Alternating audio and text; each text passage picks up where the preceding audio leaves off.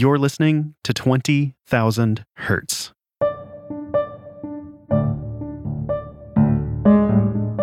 If you look up the top charting songs from a random year, maybe from 10 or 15 years ago, there's a good chance that you'll recognize a few of them, but you'll probably be surprised at how many songs don't even ring a bell. Because times change, styles come and go, and the vast majority of music becomes a relic of its time. But once in a while, the stars align so that a single piece of music takes hold and will not let go.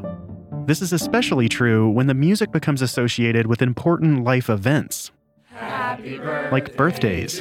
Despite the Happy Birthday song being written over a hundred years ago, it's still being sung countless times a day all over the world. Happy birthday to you. Here's another one.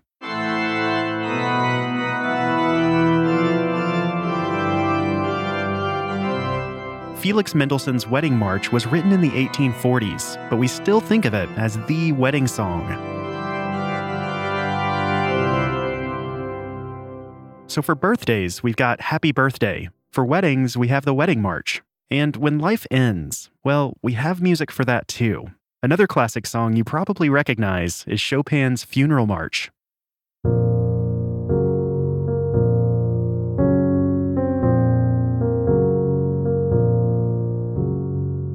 That song is famous, but there's actually another song, or at least a melody, that has an even deeper connection with death.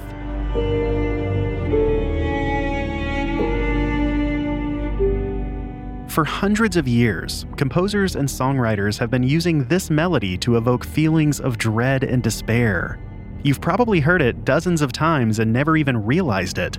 But it's one of those things where once you know about it, you'll start noticing it everywhere. It's called the Dies Irae.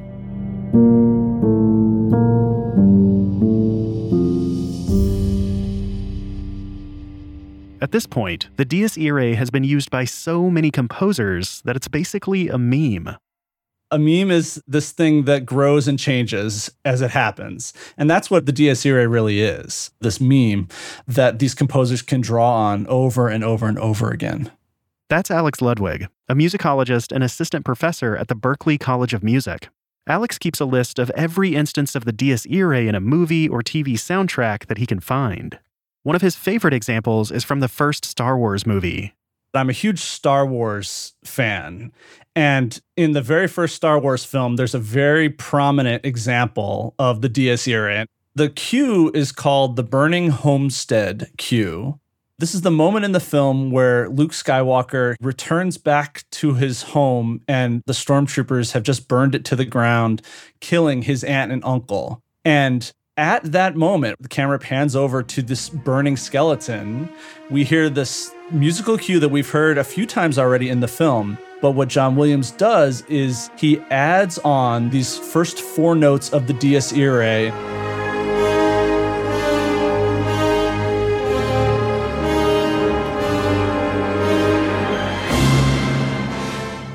By quoting the Dies Irae in the score of Star Wars, composer John Williams was drawing on a tradition that goes back all the way to the Middle Ages. To go back to the beginning, we have to go back to the 13th century. Dies irae, dies illa, solve et seculum in favilla. This is a modern recording of the original Dies Irae chant. So we're talking monks singing Latin chant at a requiem mass, the sort of mass for the dead. Dies Irae is Latin for Day of Wrath. It began as a medieval Catholic poem describing the Last Judgment, the end times when the righteous ascend to heaven and the wicked are banished to hell. No one is totally sure who wrote that poem, when they wrote it, or when it was set to music. This would have been a common performance for funerals. Any sort of Catholic church in 1200, 1300, etc., would have played this, and this would have been part of the sort of religious vernacular. So, for about 500 years, this piece of Gregorian chant would have been common. Everyone who would have gone to a Catholic Mass would have heard this at a funeral. So, from the very beginning, there is this connotation of this chant, this text, with death.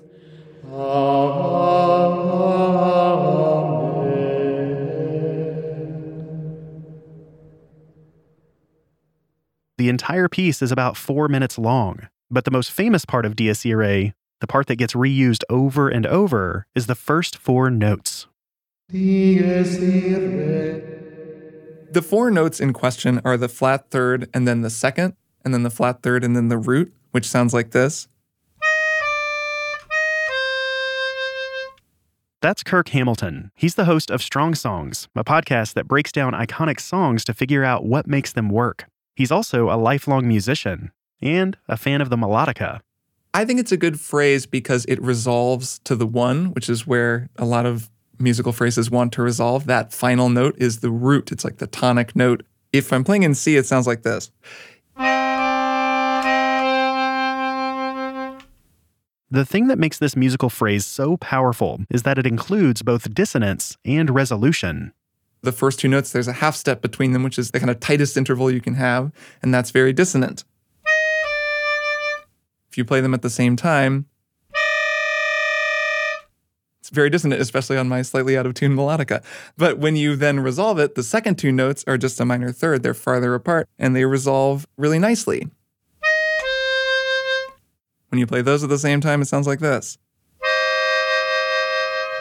This minor third is key to the melody's dark, foreboding feel. Half of the notes are the minor third, so it's very minor third heavy. Not everyone hears a minor key and feels sad, but it is definitely something in America and in Europe and where a lot of movies are made that when you hear a minor scale, it just sounds sad. The downward movement of the melody also adds to its sense of heaviness which I think is part of the reason that people really like it in movies. When you want something to sound hopeful, typically the melody will move upwards. It'll be kind of this feeling of flight, of lifting up. When things are kind of coming crashing down, music tends to move downward. And a lot of times you'll hear those like boom, boom, boom, boom, you know, in a big dramatic scene.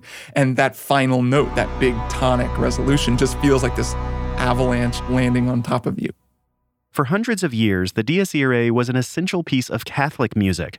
Eventually, composers started to incorporate it into their own religious pieces. Unlike the film composers that came later, most of these early composers used the exact words of the original Dies Irae poem, but set them to different melodies. For instance, the Dies Irae appeared in a mass written by the French composer Antoine Brumel.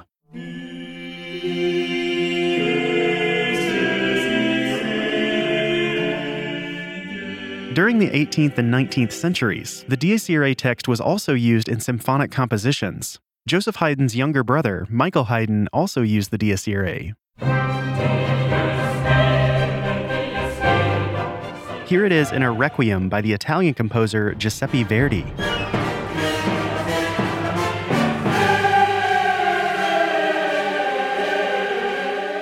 Even Mozart got in on the action.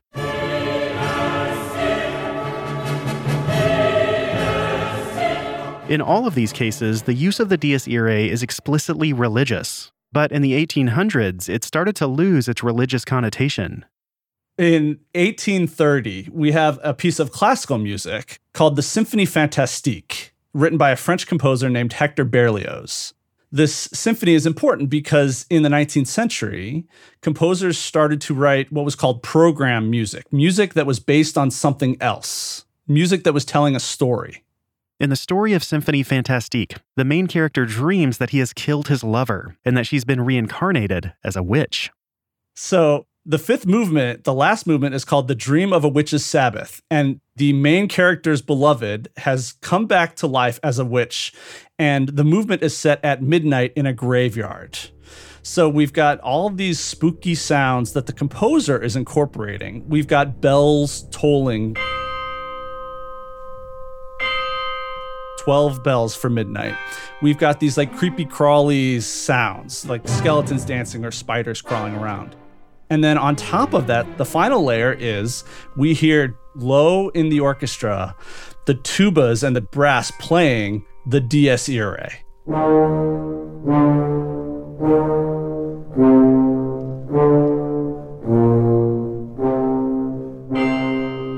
Audiences at the time would have recognized the Dies Irae from hearing it at funerals, the same way we know the wedding march from hearing it at weddings.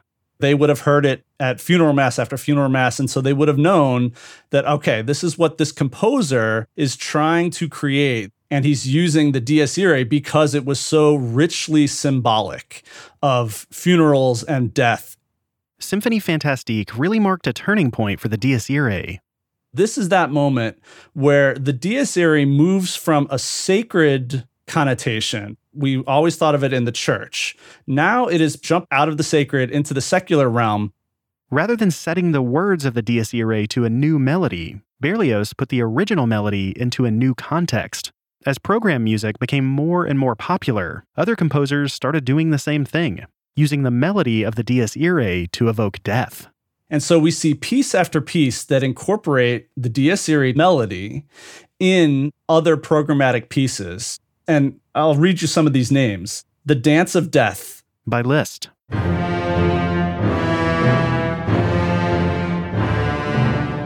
The Isle of the Dead by Rachmaninoff.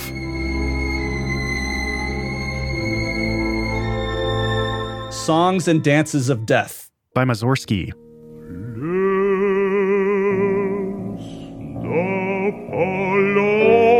In case you missed that one, the Dies Irae was in the piano part. Here it is again.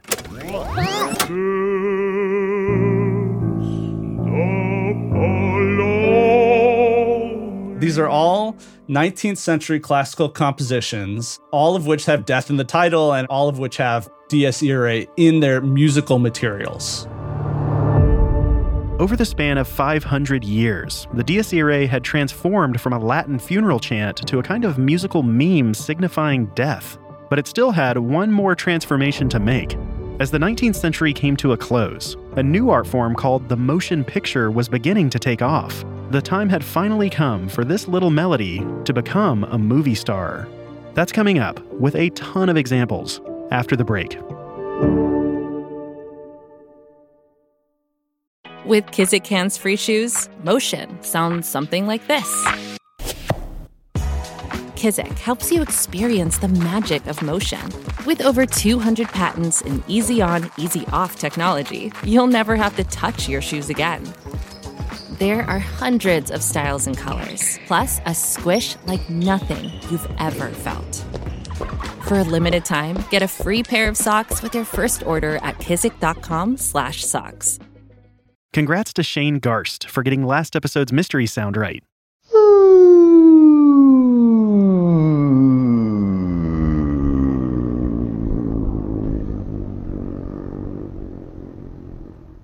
That was singer Tim Storms doing a sweep of his vocal range. Tim holds not one, but two Guinness World Records for singing one for the widest vocal range, which is 10 octaves, and another for the lowest note sung by a human, which is 0.189 hertz which, to be honest, I don't believe. So if there's somebody out there that can prove me wrong, let me know. But it is officially in the Guinness Book of World Records. And now, here's this week's mystery sound.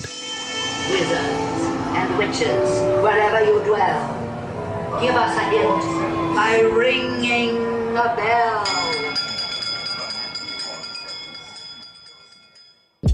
If you know that sound, tell us at mystery.20k.org. And if you guess it right, you'll be entered to win one of our super soft 20,000 Hertz t shirts. NetSuite has simple solutions for complicated business problems. For example, let's say you open a bakery. Before long, your hotcakes are selling like, well, hotcakes. But you keep running out of ingredients. No problem, because not only can NetSuite automate your purchasing so you're never out of stock, but it can also check that your staff have the right training to make those hotcakes to perfection. NetSuite can even handle online orders so your hotcakes can really take off. Having one system handling all of this saves both time and money. And if there's two things we all want more of, it's time and money. Okay, so three things if you include hotcakes. That's probably why more than 37,000 businesses have already signed up for NetSuite by Oracle. By popular demand, NetSuite has extended its one-of-a-kind flexible financing program for a few more weeks. Head to netsuite.com/20k now to take advantage of this offer. That's netsuite.com/20k. netsuite.com/20k.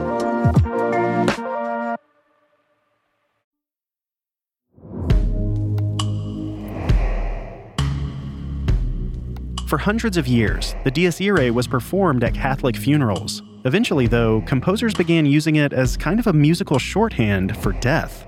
Composers have just equated that sound with the sound of death for hundreds and hundreds of years. It's never shaken that association. In the late 1800s, it became possible to make narrative stories out of so called moving pictures or films. At the end of the 19th century is when we start to have silent film, so 1890s or so. When you went to see a movie in the silent film era, there was usually a pianist in the theater improvising music to what was happening on screen. And so these mostly pianists would have been pulling little snippets of music out and playing them for what were appropriate scenes in a film. We don't have any recordings of film music from this era, but there's a good chance that these pianists brought in the Dies Irae when a scene called for it. I think it's pretty safe to assume that any sort of funeral scene or scary scene or scene about death probably would have had a Dies Irae sort of reference in it.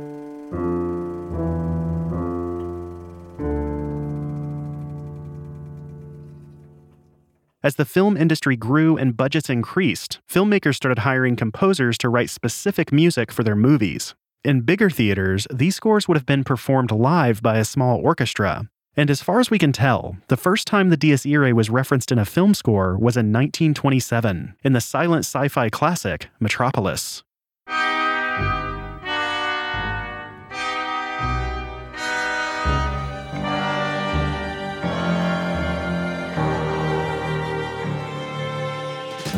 Course, movies didn't stay silent for long.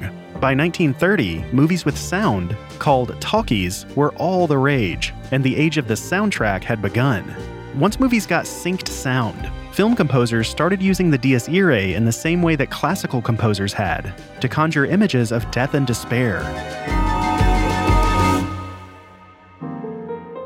In the 1946 movie It's a Wonderful Life, George Bailey almost takes his own life, but an angel named Clarence gives him a terrifying glimpse of what the world would be like without him.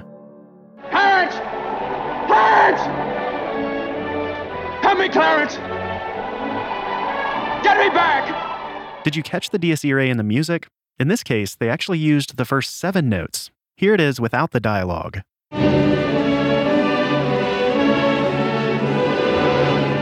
But for about 25 years after It's a Wonderful Life, there are very few examples of the Dies Irae in movies. This is because orchestral soundtracks became less popular. As we move into the 40s and 50s, Hollywood moves towards film noir, sort of after World War II. And it sort of mirrors what's going on in popular music. So you start to see more jazz influences in film scores less big orchestral stuff and more smaller, intimate ensembles. For example, here's a clip from the soundtrack of the 50s film noir, Touch of Evil.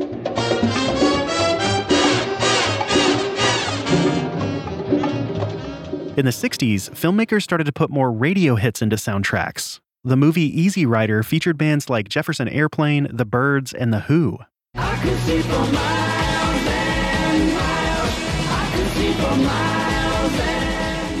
But in the 70s, classically inspired soundtracks made a comeback, and so did our favorite funeral tune. Here's a clip from the opening of A Clockwork Orange. Again, in this example, they used the first seven notes of the Dies.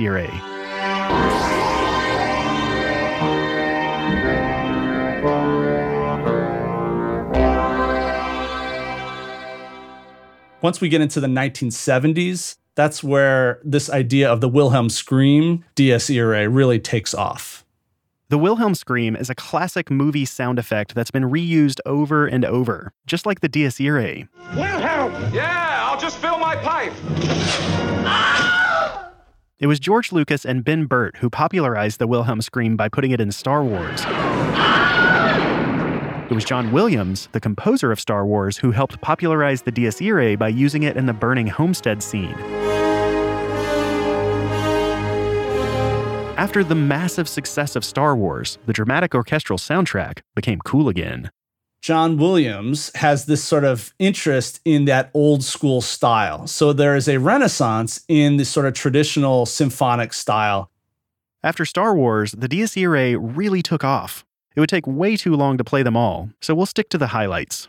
Here it is in Close Encounters of the Third Kind, as the townspeople watch the strange alien lights in the sky.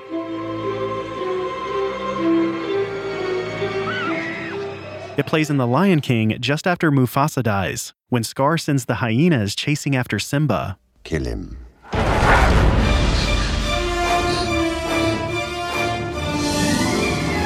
You can hear it in Poltergeist, just after the mom crawls out of the muddy skeleton pit.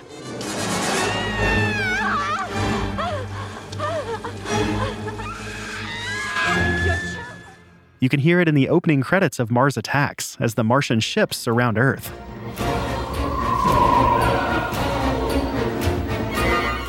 Here it is in Game of Thrones. It's a fair offer. More than fair. I'll offer them their lives and their freedom. If Mance kneels before me and swears his loyalty. Don't think that's likely. In Frozen 2, Elsa hears this mysterious melody throughout the movie. Into the Unknown from Frozen 2 has this beautiful ah. This is like the recurring motif of the whole movie is sung as Elsa hears this sound over and over again. And that's the Dies Irae. And the composers of that piece said specifically, we went to this Latin death chant. You hear it too. Here's one of the composers, Bobby Lopez, in an interview with the AV Club. The actual tune is the Dies Irae, which is a musical reference that goes way back to early times in the church. And it's like the day of wrath. It's all about death. It's like a musical signal for death. And then probably the most iconic is The Shining. Yeah, The Shining. The movie starts with the Dies Irae. it's very clear about it. The opening sequence, that sort of floating camera going up the mountainside.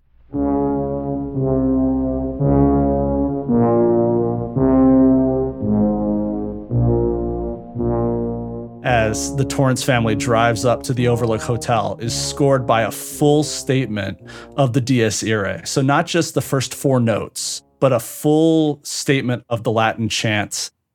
Home Alone uses the Dies Irae as a kind of theme song for the creepy old man that lives near the McAllisters. Every time Kevin McAllister sees his neighbor outside, they play these four notes da da da dum because the cousins tell this story of the neighbor and accuse him of being the salt slayer.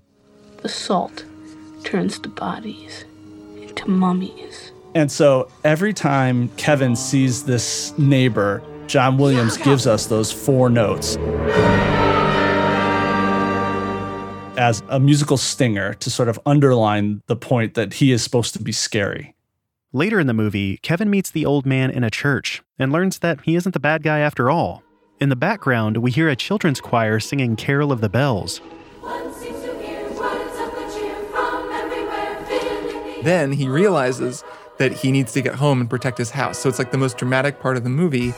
And as he runs home, this John Williams version of the Carol of the Bells begins to play that's really dramatic.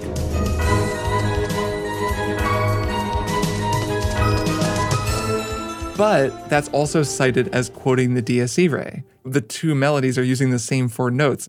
The Dies Irae is these four notes. And the only difference between the Dies Irae and the Carol of the Bells is rhythm and tempo. So you play the Dies Irae typically very slowly. If you play them a lot faster and at a different rhythm, it sounds like.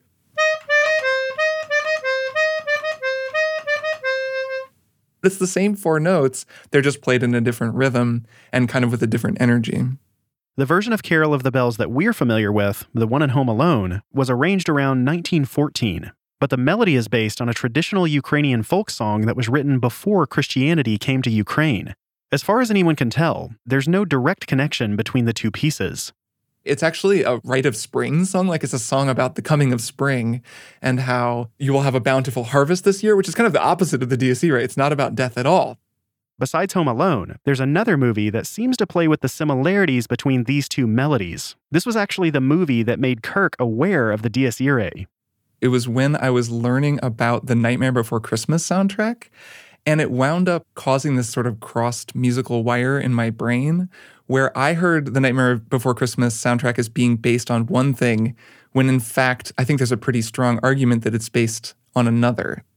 In The Nightmare Before Christmas, the spooky citizens of Halloween Town decide to take over Christmas from Santa Claus. As they prepare their twisted version of the holiday, they sing a song called Making Christmas. The entire song is built around the melody of the Dies Irae. Or is it Carol of the Bells? To me, because it's about someone stealing Christmas, I always equated it with Carol of the Bells. Bum ba da dum bum ba da dum. But because Jack is from Halloween Town and is a skull and is, you know, like a dead guy, it actually makes more sense that it would be the Dies Irae.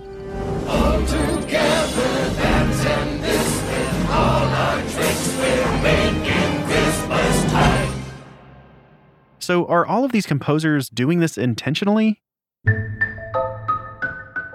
I think about that a lot. I think some composers certainly do, but I do think there are composers who will use those four notes just thinking, oh, it just sounds dark and cool. It goes downward and it resolves really well. And they won't do it consciously. And I think that other composers will. I think it's definitely a full blown trope at this point. And I think that composers have to be knowingly using it at this point. My next question is How much do you think these composers are listening to each other's cues? Composers will often use temp tracks of other films. And so they will put in a cue from a different film just as a temporary score.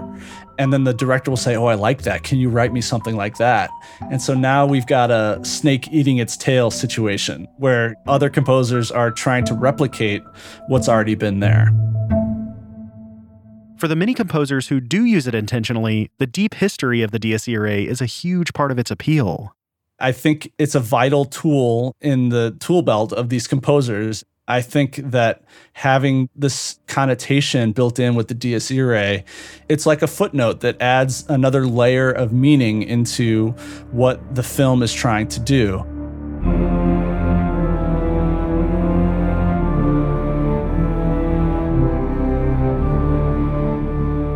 Think that we humans naturally congregate around musical ideas. Music has been part of our culture for like as long as human beings have existed, right? You sing music for different rituals and have musical associations with different parts of life. And death is such a huge part of life that there would be some kind of music that we would associate with death.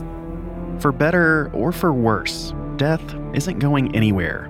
So, more than likely, neither is the Dies Irae when there's music that's used and associated very strongly with huge events like death or marriage or birth, they then become mimetic in this way over generations. These little musical bits of information make their way into our culture and kind of then transcend their origins and just become things that get echoed over and over and over again. Over and over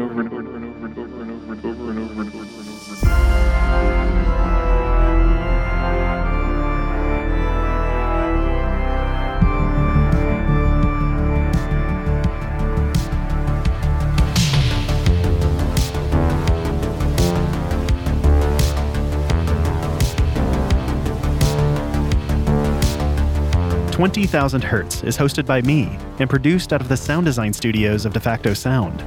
Hear more at defactosound.com. This episode was written and produced by Casey Emmerling. And me, Dallas Taylor. With help from Sam Sneebly.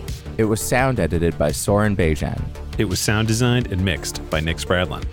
Thanks to our guests, Alex Ludwig and Kirk Hamilton. To see Alex's list of Dies Irae examples, visit alexludwig.net. To hear Kirk's awesome podcast about music, subscribe to Strong Songs right here in your podcast player. Special thanks to Marek Klein of the Graduale Project for letting us use his rendition of the Dies Irae chant. Check out their YouTube channel to hear other Latin chants Marek has performed. You can find all of these links, along with artwork, music, and more, at our website, 20k.org. Thanks for listening.